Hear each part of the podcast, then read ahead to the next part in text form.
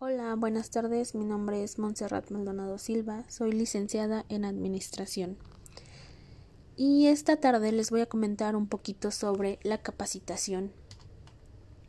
Capacitación laboral.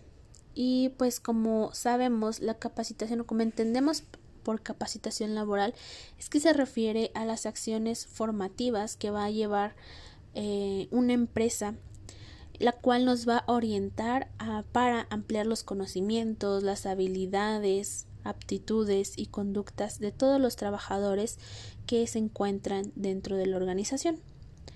Y dentro de esta capacitación vamos a tener que la capacitación se da según el puesto de trabajo, según la experiencia del empleado, según el grado de formalidad y bueno, ya los estos los vamos a detallar más adelante.